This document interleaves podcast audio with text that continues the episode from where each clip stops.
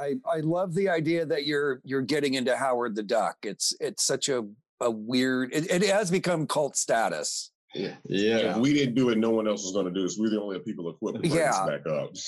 yeah. I have, I noticed in the questions you sent me, you know, I was, I was in Leonard part six.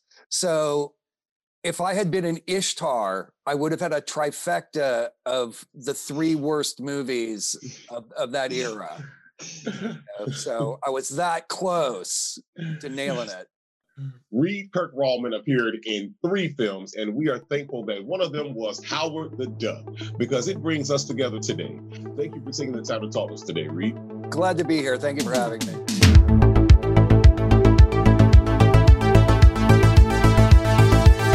All right. Uh, before we get into Howard the Duck, can you tell us a little bit about yourself? Because there's I do a lot of research on our guests, and there is strikingly little a bit about you that Google actually knows, which is actually oh, admirable okay. in this in this day and age. Like you to to get to you you've you've went above Google's radar, so right. we applaud you on that. Um, but we haven't had the opportunity to feel this curious about something since like nineteen ninety-five. So this, oh, is, okay. this is truly a moment for us.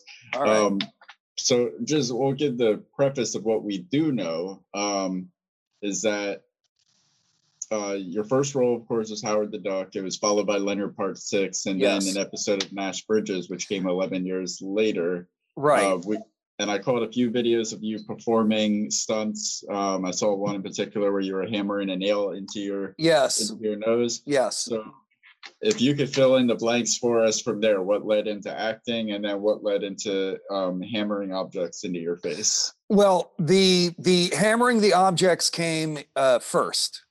Uh, I I trained as a I um I was at, I years ago I went to Ringling Brothers Clown College, and I was admitted there.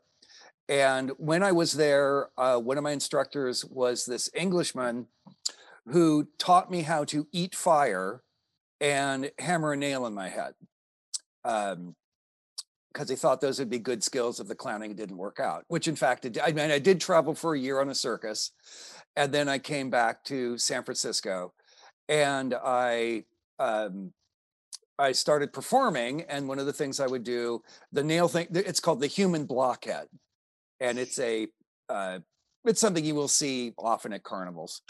Uh, or sideshows. Um, and I would eat fire as well. Um, I was actually on the Gong Show eating fire. Oh, I was nice. on the last week of the Gong Show. Um, so I, I started doing, I did that. And I just, I enjoyed the the kind of freakish nature of these sort of skills. Mm-hmm. Um, and I would do them on the side. And then I started, I was involved in the San Francisco comedy scene. And I had comedy ensemble. I was with a comedy ensemble, a couple of them.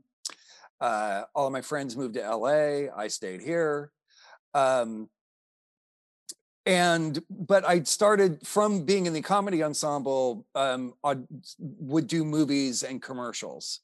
Mm-hmm. Um, and so, and that's where we got Howard the Duck. And then later on, uh, I started performing as this character, Sebastian Boswell the third, who, um, if you look him up online, he's uh, this kind of odd, imperious character who, uh, th- the character was, I wanted him to be based on, because it started in a show where I was cast to be performing about the same time Houdini was popular. And the mm-hmm. nugget of the character was, he's actually doing things. He, he's hammering nails in his nose, and he is not as famous as Houdini, who is fooling people by doing tricks. So there's this kind of bitter core to Sebastian. So he's always trying to prove himself. And then I, I've been doing that, um, but haven't been doing it much. And eight years ago, I started a private tour company called Small Car Big Time Tours, where I give tours in the San Francisco and the Bay Area in a convertible Mini Cooper. I am the only convertible Mini Cooper registered as a commercial vehicle in the country. That's like, awesome. Yeah. So So I, t- I, would, I just did a tour today, which was why I asked the, the tour to be, the podcast to be moved back, because I got a call this morning, hey, can you take me on a tour? And you were, and I could have made it, but I would have had like rush in and sit down. And so thank you for giving me a little extra time to get myself together. But that's no problem. Just a little while ago. So yeah, that that's and the only the only convertible Mini that uh, can you please commercial, send me a picture? Commercial registered as a commercial vehicle.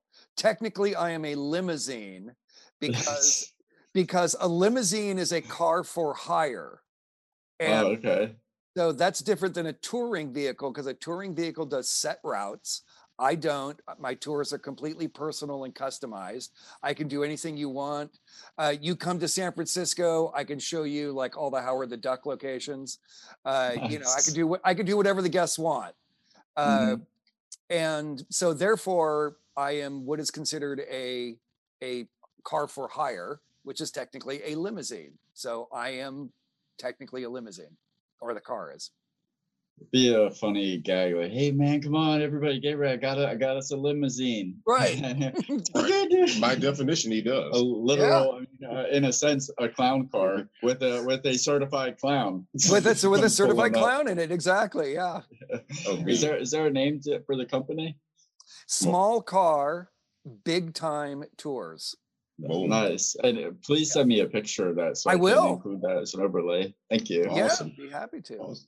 And I just want to say that watching your watching the videos of your that I've seen of your performance of doing your um the do you, you prefer magic or illusion? Like what what is the preferred term? It's it's a style of of of it's a form of magic called mentalism, where it gives the impression of reading minds, of, be, of being a mind reader, being able to do predictions, being able mm-hmm. to do those other things. The thing about Sebastian's character is he claims he can actually read minds. And, you know, the, and the thing is, is that, you know, most mentalists, when you go out today, when you see them, they'll say, you know, I don't really read minds, but I, you know, it's kind of like heavy psychology. I rely on body language and your mm-hmm. voice inflections and that sort of thing. twenty-one with Woody Harrelson. Yeah. Right, exactly. Yeah, exactly. So, so Sebastian claims he can actually read minds, the character does. But when you see him, it's pretty apparent he's really over the and first of, and he's over the top, and you know and and as he says, you know he says, you know I claim to read minds, I claim to be able to do all of these things, all of these things are within my power, they are everything you could do if you had just spent your lifetime in the pursuit of human perfection, as Sebastian mm-hmm. has, you could do it. So if if that was your whole focus, you could be as amazing as Sebastian is. And as he says at the end of the show, to make these claims, I have to be telling the truth, lying, or insane. And I'm not lying. Yes. So yeah, I love the name too. Where did the name Sebastian come from? I wanted something pretentious. That the Sebastian uh, I, is, and, and it's not to say people who are named Sebastian are are pretentious, but Sebastian just sounded like this elevated name. Um, Boswell, I got from uh, uh, an, an English name, uh, Boswell, who was a, a writer, and I thought Sebastian Boswell. I thought that's pretty good, but he has to be the third. He has to be like it has to be more, you know. Yeah. You know, I thought like Sir Sebastian, no, it's Sebastian Boswell the Third, which gives me an opportunity when everybody talks about, well, what about your father? And he has a very, he doesn't talk about his father. There was obviously a very contentious relationship with his father, which he does not discuss. Only thing he was missing was Esquire. Or I was gonna say maybe, Esquire would have been good too. Yeah. Maybe one day he can be knighted and become Lord Sebastian. Yes. Boswell. Yes. Yeah. Yes.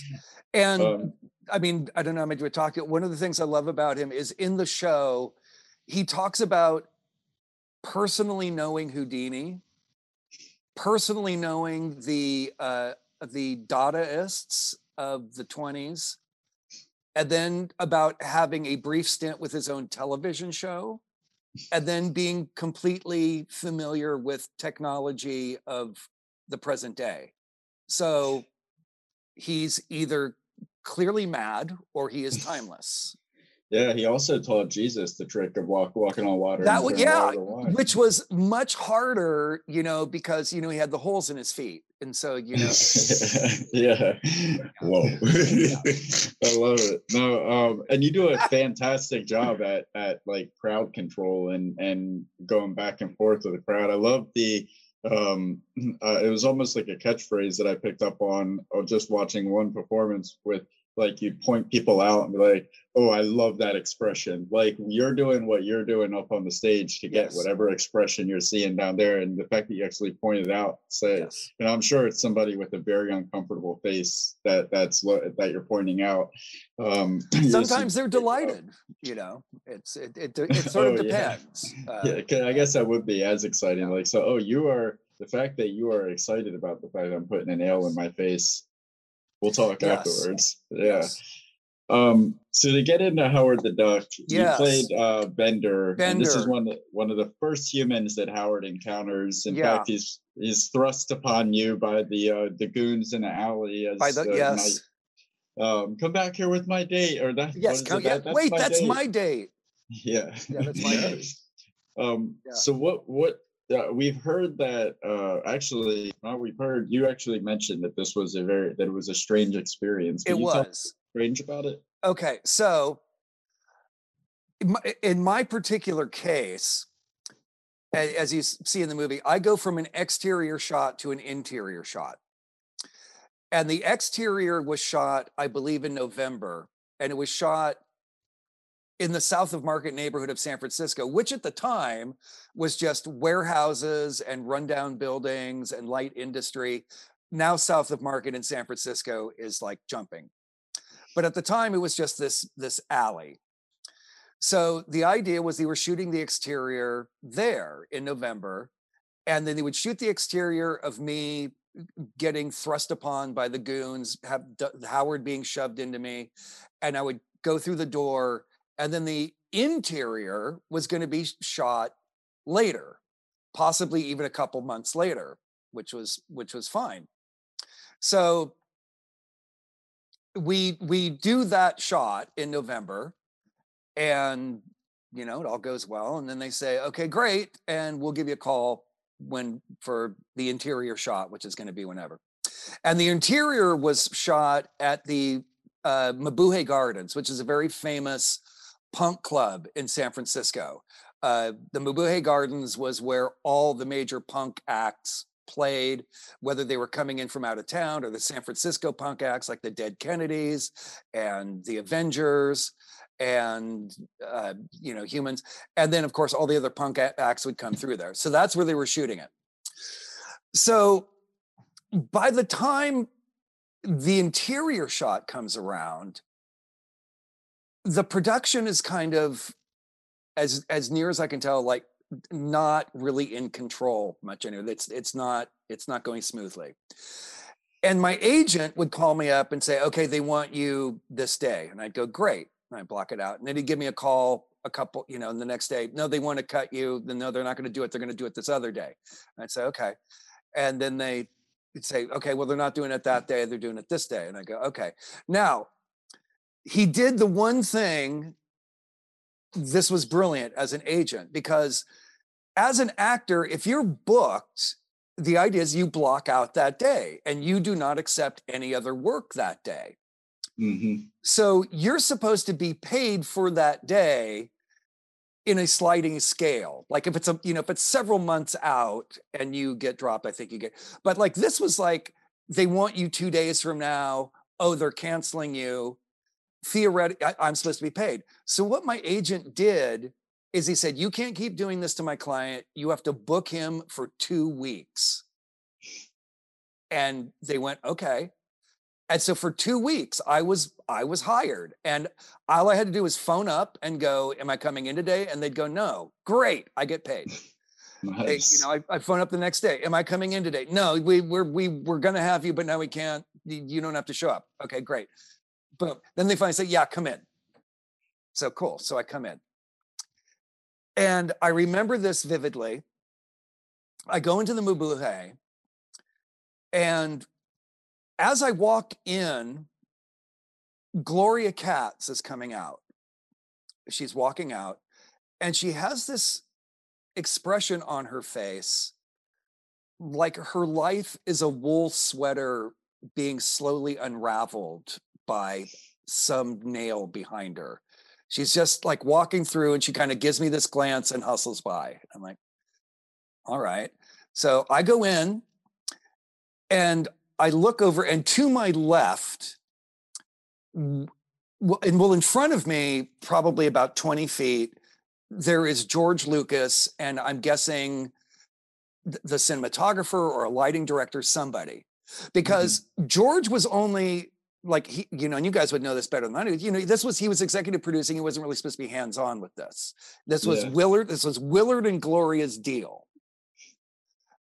And so he's on set, and he's, he's talking to, to some light. Like I said, I don't know who, who it was, but they're standing there, and George, like, you know, he's, you know, and then the, this other guy's like, okay, well, you know, they're obviously talking about setting up the shot and then what to do next and whatever. Over to my left, their right, Willard is standing, and he's probably ten feet away. And he's just, he's just standing, looking. And as George and this guy, you know, they're, they're talking, you know, what about this? Willard says something. He's where he's standing. He's, he like says something. And George turns and just gives him this look of death, like I have never seen before. Just stares at him. Willard st- stands there, and then George turns back to this guy, and they start talking. And then wow. things continue. It was it was very obviously Jedi, there was, Jedi mind trick. There was a lot of there was clearly tension, tension. on the set wow. at this point. Wow. Yeah, but I re, I remember that distinctly. Was like this. It was kind of, you know, the look of like, I should not be here. What's wow. going on? It must have been a whirlwind for you to have the uh, to have. That where you you you see the beginning of the production, you go away and you come back, and then like, what happened while I was gone? Exactly, what the heck happened over the course of a couple of months? Like, how yeah. did things get as we, you know? And and you guys did a bunch of research. You know, there was lots of you know there was you know lots of problems with various things. So anyway, you know, but then my, my, so now I'm doing the second part where I am being thrust into the club. And, and so the idea is that they've thrust Howard into my hands, and I run into the club, and then somebody steals me from, How- somebody steals Howard from me, and then more sh- wackiness ensues. He, he goes all kinds of other places. He gets handed off a lot.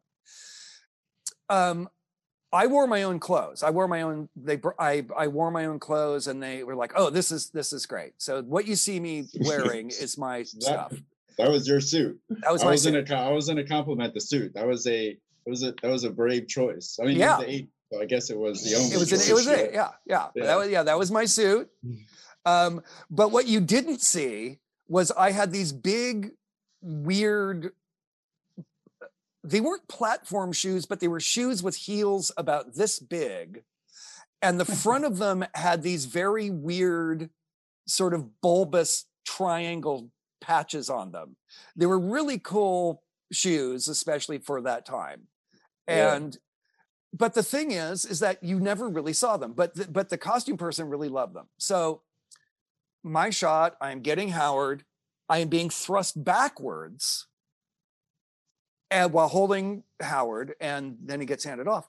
Well, there's all these cables lying around. There's all like, and so we do a rehearsal, and I and I'm stumbling over my my heels, and I say to the, the costume person, I said, you know, is there any way we can do this without the shoes? Because there's all these cables around, and I'm a little concerned, and.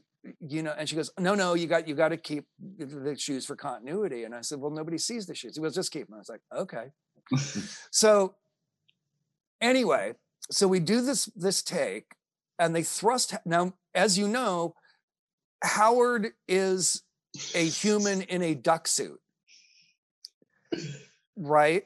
I was so, going to ask if you got wall shoes about that. If you got a doll thrown at you or an actual no, no, no, no. It's it, it was a it was a a little person in a duck suit, and so we do a couple of takes, and you know, and we're like, you know, and you know, like, are you okay? Because you know, I have to grab him, and then he gets handed off. So you know, we want to make sure he's okay, right? Cause, I mean, because yeah. he's Howard for one thing. He's freaking Howard the Duck. So, you know, we do a couple takes and everything's, or a couple rehearsals, and, you know, I'm like, how are you? And he's like, oh, everything's good. And I'm like, okay. So we do a take and they thrust Howard into my hands and I'm being pushed backwards and I trip over one of the cables. And my first thought is, save the duck. And I fall back, I'm falling backwards. And I'm hoping I'm going to land on my butt, but I'm also like, I've got to cushion Howard. And as I'm falling backwards, I look through the mouth of, of the costume and I see these huge, terrified eyes staring at me as I'm falling backwards. And it's like, and so I managed to fall really well. I cushion him. I, he, he doesn't hit anything. I like, like my, I, he's, he's okay. And when I hit the ground, these crew members come running over and they grab Howard and they go, are you okay? You okay? You okay? And they just leave me lying there. And I'm like, I, I'm, I'm okay. You know, and I, I get up and, and then we, we finally did it. And, and it, and it, and it, and it, it here comes the makeup artist. I think you should take yeah. those shoes off. Yeah. The makeup artist, I think you should take those shoes off. So anyway, so that was, that was my experience. And, and, you know, it was big. It was really, it was really actually a big fun. It was really big fun and quite strange. So, yeah. All right. So let me ask you this then, adversely, what was it like when you actually saw it for the first time? What was your honest opinion when you saw it? Um, There were parts I liked, but it did not capture the spirit of the comic book, because the comic book, you know, as you, as you know, Howard is very acerbic and and he's just dealing with stuff. As the theme goes, he's trapped in a world he never made. So he's just dealing. Mm-hmm. He's a little fluffier. He's a little friendlier. He also, you know, he looked, you know, the roundness was a little too cute. There was something about the comic book version where his head's kind of a little more oblong. Mm-hmm. Um, you know, so I was I was kind of disappointed by by the movie. I thought it was fun. I thought it was weird. Uh, um, but I didn't think it completely captured the the spirit of of the book, uh, the comic book, the source material. So. Yeah, I think I think we went into it with the benefit of not comparing it to not not having to compare it to the comic, because the movie was our first impression of Howard right. the Duck. Like, and then I, I it was jarring for me to see the uh, the illustrations of him in the comic. I'm like, that doesn't look like right. Howard. You mentioned a little bit like the interaction with uh, uh, Willard Hayek. Um, what was it like working with him? Just in general, I I, re, I what I remember is he was it was very simple. I mean, my scene is very simple. You know, I get the duck and I walk back. So, uh, I mean, we didn't have a lot of interaction. There wasn't a lot of, you know, like uh, you know, what I had to do. Um, so that was fine. I mean, it was it was perfectly fine. Like once he got, you know, hands on, you know, he seemed to be okay. He seemed to be fine. Yeah. So, well, yeah. The, so once, uh, yeah. The um the residual checks. We always we're always.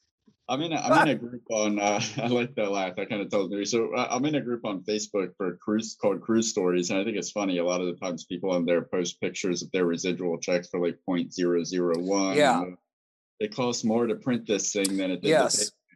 Um, I was, we're just, we're, we talked to a lot of actors that did like what, whatever that's called, uh, Where's Waldo parts in movies. And so it's, it's always, a, it, it's just like a curiosity of ours, what those residual checks look like. And you, you don't have to be specific, but well, just curious. Yeah. Well, they get, Um, less and less, obviously.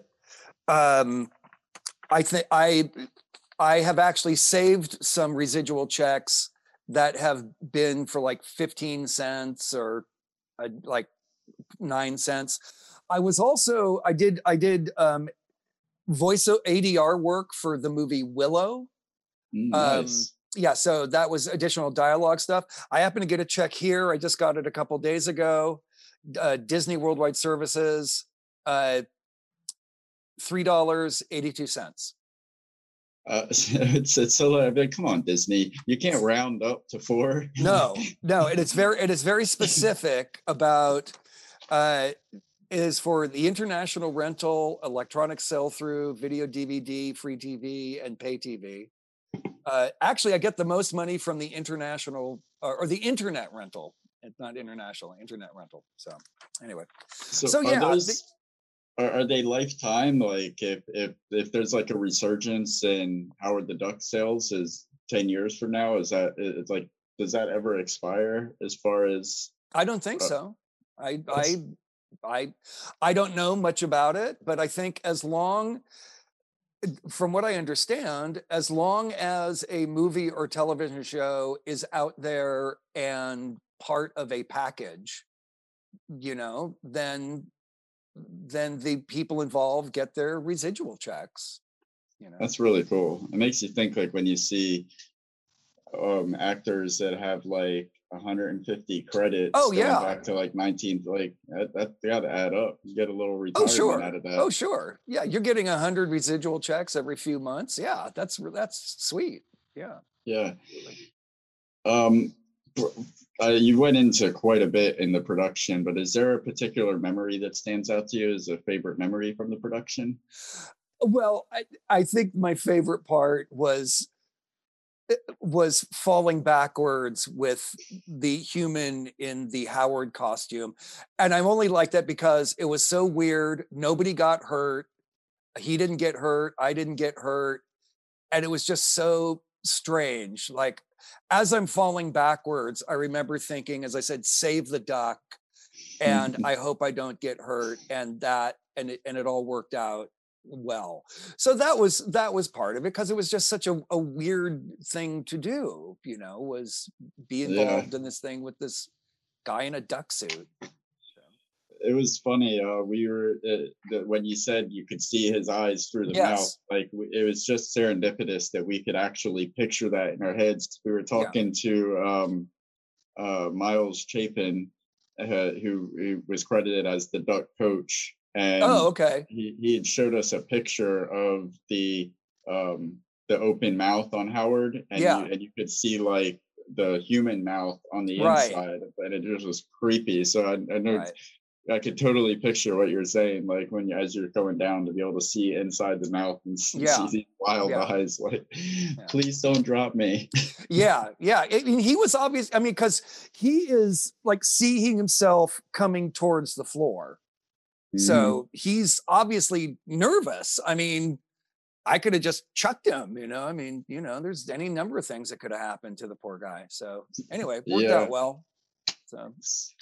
Um, and you were, so being being a fan of the um, of the comics before the film, um, or would you be interested in seeing them give it another shot with like the resurgence in M C U properties and things like that, and maybe having a place in the M C U? Yeah, I would. And but I, you know, now that you know C G I has advanced so much, obviously do C G I.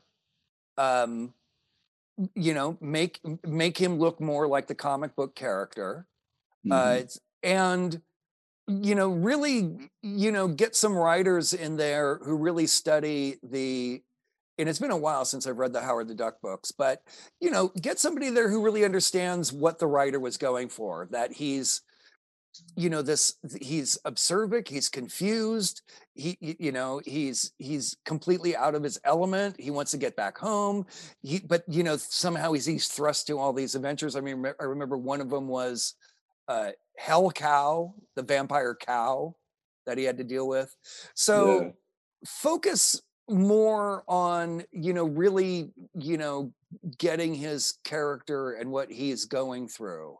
um and give him give him an edge, because he was he was an edgy character. Um, yeah. Um, but yeah, I would love to. And and as I said, now that C G I has advanced, like he could, you know, do you know he could be so much part of everything. And I think the other Marvel characters would have a great time with him. Yeah, I could definitely see it, and I, I think it, it, I think he deserves it. The comic book deserves it, but yeah. and and studios now are so much. I don't know if they are if they uh, are more courageous in doing this, or if they just have the the ability to make those kind of risks now with like streaming platforms and things like that. But they, I've noticed that they're a lot more. Um, they're, they've gotten a lot better at honoring the source material when they like. Turn a comic book into a film. They're they're not afraid to like. It seemed like before the suits would get in the way and be like, we need to sell toys, right? And yeah, and now it's like, no, we're gonna the the fans of this character. This is what they love. This is what we're giving them when we translate it to film, it, like Dark Knight and things like that. Yeah, and that's a, so yeah. Well, I mean, I, would... I I think you hit on the key, which is streaming. So. You know, you could, they can almost do a test run of it with streaming. They could, mm-hmm. you know, put the money into streaming. If it hits, they make it a series, they make a bigger movie out of it. Um, you know, I think that has, I think that's where you said that where, where they're allowing more creative control to, to writers and directors, because you know, the, an audience will be found, and it does not have to be a vast audience. And if you're yeah. lucky, then you get, then you get a big hit, and then yeah. you get, you know, because as, as William Goldman will tell you, you know, in his book, The Screenwriter, he said, nobody in Hollywood knows anything, you know? And of course this, the, the stories of, of, you know, movies that people said, the executive says this, this isn't going to work. This is, be, I mean, Star Wars is, you know, that's a classic. I mean, it got turned mm-hmm. down by what, nineteen studios before, yeah.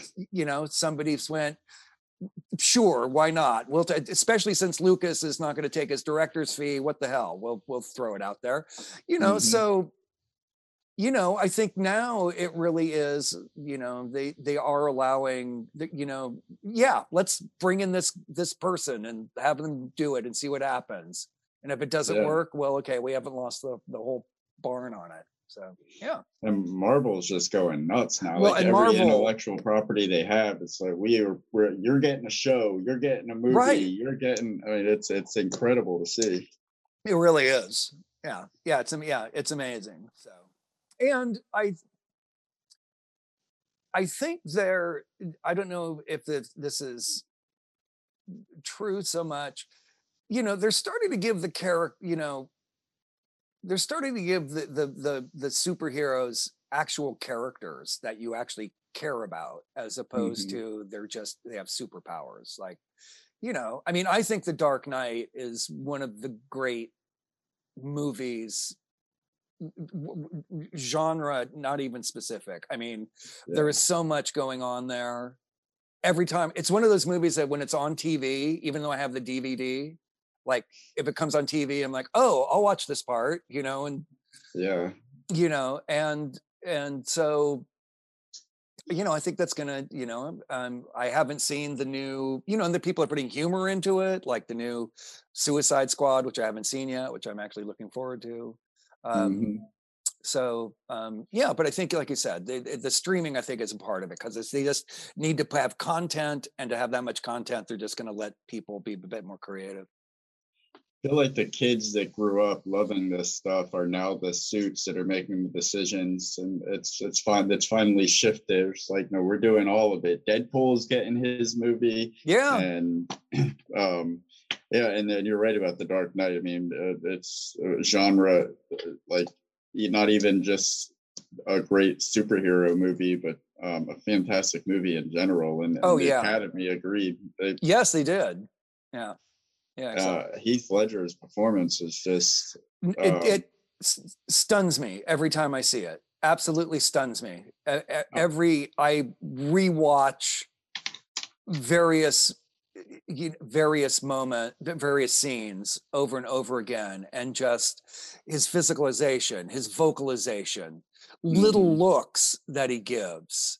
And then, of course, his voice, you know, his whole, the whole voice modulation. Um, yeah, I went into it very skeptical, too, because, you know, I, first of all, there's Jack Nicholson, and it's like, who could possibly stand in that shadow and shine? Right. And then you're going to put Heath Ledger, like, ten Things I Hate About You, right? Like the, the rom-com dude. Like, right, how right. Is, and he blew me away. And now yeah. I, between him and Joaquin Phoenix, I can't decide who my favorite Joker is, but I know that Jack Nicholson is now my third, and that's crazy because they're all great. Well, yes. Yeah, ex- yeah, exactly right. Yeah, but yeah, my favorite, hands down, has got to be, I mean, you know, I can... you know, I could talk about you. There are just so many, you know, odd looks and, you know, and just, you know, you can, you can, and, and humor in it, mm-hmm. you know, there's, there's, I don't, you, you, there's that hilarious moment where he's blowing up the hospital and he's walking outside in the nurse's uniform and the, and the, and the thing won't work. And he kind yeah. of throws up his hands and then it explodes. And then he does this weird little walk. I mean, it's funny. It's really funny. Uh, yeah, you, so, you can yeah. tell that he spent so much preparation on that character that he was, that he felt confident enough to make decisions like that in the moment. Yeah. That most people probably wouldn't have. They may have played it more straight, but it was like it was like second nature to him. It seemed like like he was living in the moment as that character. I think I read somewhere, and you probably know more about this than I did, that he actually had a really thick book of character notes. Like he was super immersed in the character and the backstory and and what it should what he, what it should look like and and and why does he talk the way he talks and why does he mm-hmm. move the way he moves and you know the whole thing. Yeah, I think the story goes that he spent like a month or so. I can't remember the exact time, but he put the book together while locked in a in solitude in a hotel room, yeah. playing the, the Clockwork Orange on repeat with the Ramones blaring at the same time. Like, oh my God. Yeah, uh, it's um, yeah, it's not. I mean, he and and I think a lot of times it. People attribute that role to his death, and um, from what I've heard, that's just kind of like a myth. That, that, uh, yeah. Uh, as much as we'd like to romanticize how much he put, I mean, there's he could have still put everything into a performance, and it not killed him. So we're right. No, I there was. I think there was something something else going there. It wasn't just the role. So yeah. Yeah, uh, I would. Yeah, I think he's professional enough to be able to draw that line. And he went sure. on to do the Imaginarium of Doctor Parnassus afterwards. Well, yeah. at least got halfway through that, which was another great performance. But we have, yeah. we have went. Here's a topic, and we were way off. It. We did, we did. Oh well, you can cut that part out. I don't know. No, no, no. Absolutely not. I never cut anything out about Heath Ledger. Okay, uh, there you go. Good. We'll get we'll get back into uh, okay what, the the magic the um. Uh, I'm sorry. What what did you refer to it as again? Mentalism. Mentalism. Mentalism. I, it's like the uh, the guy on Netflix. I've I've watched a lot of his specials. He's uh I think he's British. He's got a shaved head. I cannot remember his Darren name. Brown. Darren Brown. Darren yes. Brown. Yes. What introduced me to him was a show called. Uh, he did a special called The Push, where he tried to convince somebody to kill somebody essentially. And yeah. Him, um. How do you how do you feel about his work? Well. He, I think he's very good at what he does. Um, I am skeptical of some of his claims, especially when it comes to essentially hypnotism or controlling other people. Mm-hmm. Um, it's been a while since I've seen him. Uh, he, some of the things he does is really, truly mind-blowing. Um, then he makes some very big claims that I think are meant to be for good television rather than actual fact, but he does well. Yeah. The, the, the mentalist I am most impressed by is a man, um, Derek Delgado, who did, um, uh, he has a special on, on Hulu, um, the name of which I can always forget the name. Uh, if you look at, I'll look it up here. Uh, but his show, I saw his show live. Um, I don't know why I always forget the his, the name of his show because it's so good.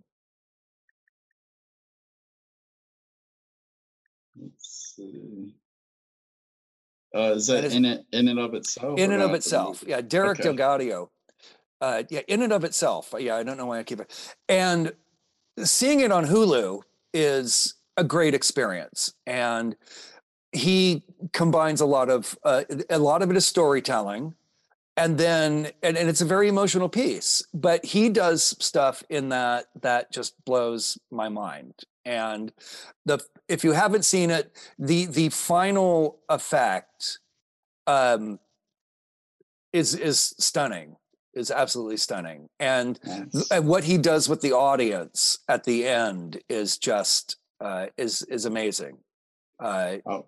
I'll definitely it was, check it out. You my, should. My, you, yeah. my wife and I are huge fans of uh, anything that's that is magic, mentalism, all that. We, we oh, like then, then yeah, yeah. In and of itself, check it out. It it it it's a it's a it's a great performance. Uh, it was co it was produced by or co-produced by Stephen Colbert. Uh, oh, the nice. Original production was directed by Frank Oz. Uh, yeah, so uh, Yoda himself. Exactly, exactly. So it's uh, it really is. Um, uh, I mean, it's a very much a theatrical performance using the the getting into the performance of using mentalism mm-hmm. and mind reading and other skills like that. So it's it, it it's terrific. Yeah, it's very good. For uh, magicians, mentalists, illusionists out there that are, are are aspiring to to do this, what would what is the best advice that you would give them? Um, to realize that you that you are the entertainment, not the magic. Um, the problem with a lot of magicians is that they think the entertainment is the trick. So they think like, oh, pick a card. Hey, look at that. Isn't that entertaining? Hey, you're thinking of this number. Okay. That's not the entertainment. The entertainment is you as, as a performer. Mm-hmm. And the mentalism or the magic is a way to present you being entertaining. And you have to be entertaining beyond that. You have to be entertaining beyond any trick or effect that you're doing. And to do that takes, first of all, lots of practice. And second of all, searching for who you are, either as a character or yourself. Yeah. Um, for many years, I performed, you know, I just performed sort of as myself, you know, a little bit bigger, you know, but like a stand-up comic would do or something like that. And it wasn't until I decided to perform as this character that I really started to enjoy it, because I could kind of hide behind the character. Mm-hmm. Um, um, and so, you know, and I think, and I, and I work to make that character entertaining. Like I, I, there are times when the character of Sebastian can just go out and just yap at the audience for ten minutes and is pretty entertaining. At least he has been so far. Um, so that's the main thing, is realize you are the entertainment, not your tricks. Your tricks are the enter to the entertainment. And, you know, a lot of magicians don't get beyond that. Um, I think a lot of, you know, most of the magicians are, are, are, are, are, you know, are men. It's just a fact. I mean, there are more, thankfully, women magicians coming on. And I think young boys get interested in magic because it's a way to be in control. You mm-hmm. you are doing something that is fooling other people, and ultimately that feels powerful and you're in control. So, you know, if you're an insecure boy, which most magicians are, or if you're just insecure in general, um, this gives you power, and it, and it gives you control. And and the the the thing is is a lot of magicians don't ever go beyond the the the the persona of I am fooling you, and that's the whole thing, is I am doing something you can't figure out, and therefore that's the entertainment. And that's not the entertainment. That's that that gets old very fast.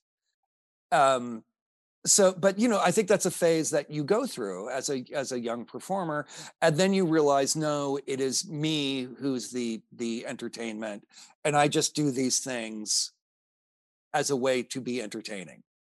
Yeah, yeah. So. Was was there a particular magician that inspired you to? to look at magic as, as a possibility that you would pursue? Yes. Um, uh, I went to see Penn and Teller years ago, many years ago. And I was a fire eater at the time. And I was a, I was a good fire eater, but I was a mediocre entertainer. I really was. I thought, okay, I'm eating fire.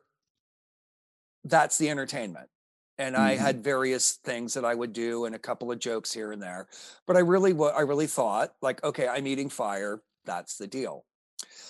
I went to see Penn and Teller perform. And th- and at one point in the show, Penn comes out and he sits on a chair and he talks about learning to eat fire. And he talks about learning to eat from this old carny. And he spins this whole story about how the thing is when you eat fire, even as careful as you are, you know, you swallow a little bit of the of the fluid, and so you're you're essentially ingesting poison. And he spins this whole story, and it took like five minutes at least. And then at the end, he lights a torch, and he eats it, and then he does another very simple thing. And that was it. And he got thunderous applause. And I remember thinking, he didn't do anything. He ate a torch.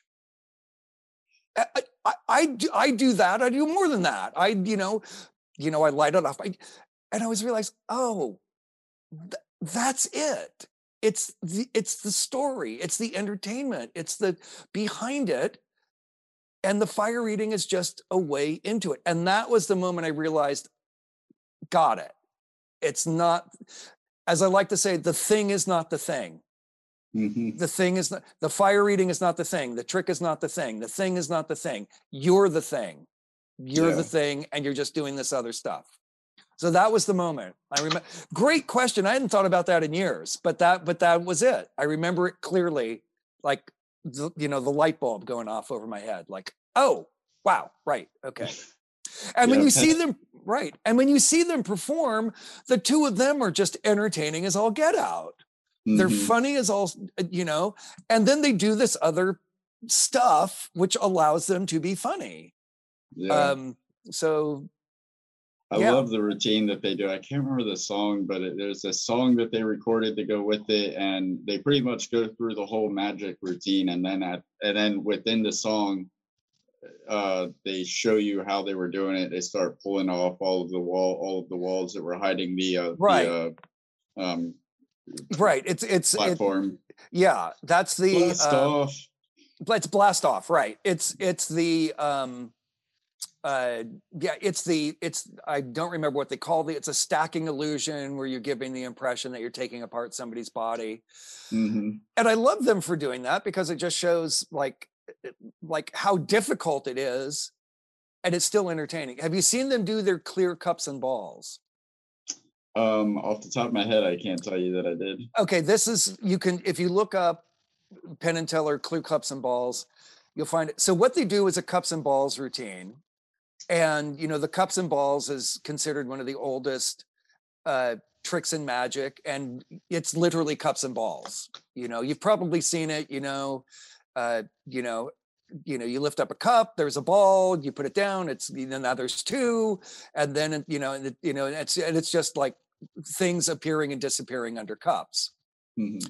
So they do a routine with, you know, with, with with cups with cups you cannot see through, and it's brilliant. It's very quick. It's probably about a minute. It's very fast.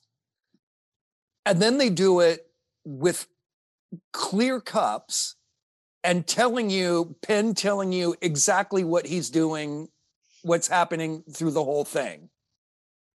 And it's just rapid fire. Okay, now we're doing this. We're pulling this out, and I'm pulling this out. And now it's the, and and it's still, it's still wildly entertaining, and you still can't believe what you're seeing, even though you're seeing everything right in front of you, and they're telling you how the whole thing works. Yeah, it's a whole other level of talent when you can blow the illusion and still find people like perplexed by the magic of it. Ab- absolutely, absolutely, and it, and it, ta- it takes it to this other level where people realize the skill that goes in and just how funny it is that they're they're actually revealing how they're doing it, and yet it's mystifying and funny. Yeah, yeah. yeah. Um, I know you said that um, that you're you're primarily focused on the tours right now. Yeah. Um, yeah. Do you, do you, is there, is there any shows coming out or or anything that you're working on, or just anything in general that you'd like the audience to know about? Uh, not at this point. I don't have any, I don't have any, I don't have any performances coming up. Um, things have been shut down for the COVID. So I haven't been doing any Zoom performing. Uh, my live performing has been cut back. Uh, if I would want the audience to know about anything, it's uh, you come to San Francisco and take a tour with Small Car, Big Time Tours. Uh, yeah. That's what I, that would be outstanding. I talk all about San Francisco history and California history and, you know, all of that. It is not one of those tours where I just point at things and tell you what they are. There's a lot of talk about the history of, of San Francisco, the culture, architecture, and I can customize it to whatever people want to see. Uh, so I would say, I would say that. What is the, um, what's the, is there like a particular tour request, a custom tour request that was like the uh, the most interesting to you, or the like the strangest request? Well, it wasn't strange. It was, uh, it was really fun. Uh, I got a request from a priest and his two other family members. And he uh, is a priest in Lake Charles, Louisiana. And he wanted to go to several different churches to look at the churches and pray. And so we went to all these different cathedrals all around San Francisco. And th- the oldest one being Mission Dolores, which is dates back to the seventeen eighties. Mm-hmm. Um, and we and we went all around. We went to all these various places. Um, I've had people who, uh, I had a guy recently who had a list of secret places and hidden gardens that he wanted to see. So we went all around and we saw those, uh, which was fun because it took me to places even I didn't know about. And so we got to explore like little nooks and crannies of San Francisco.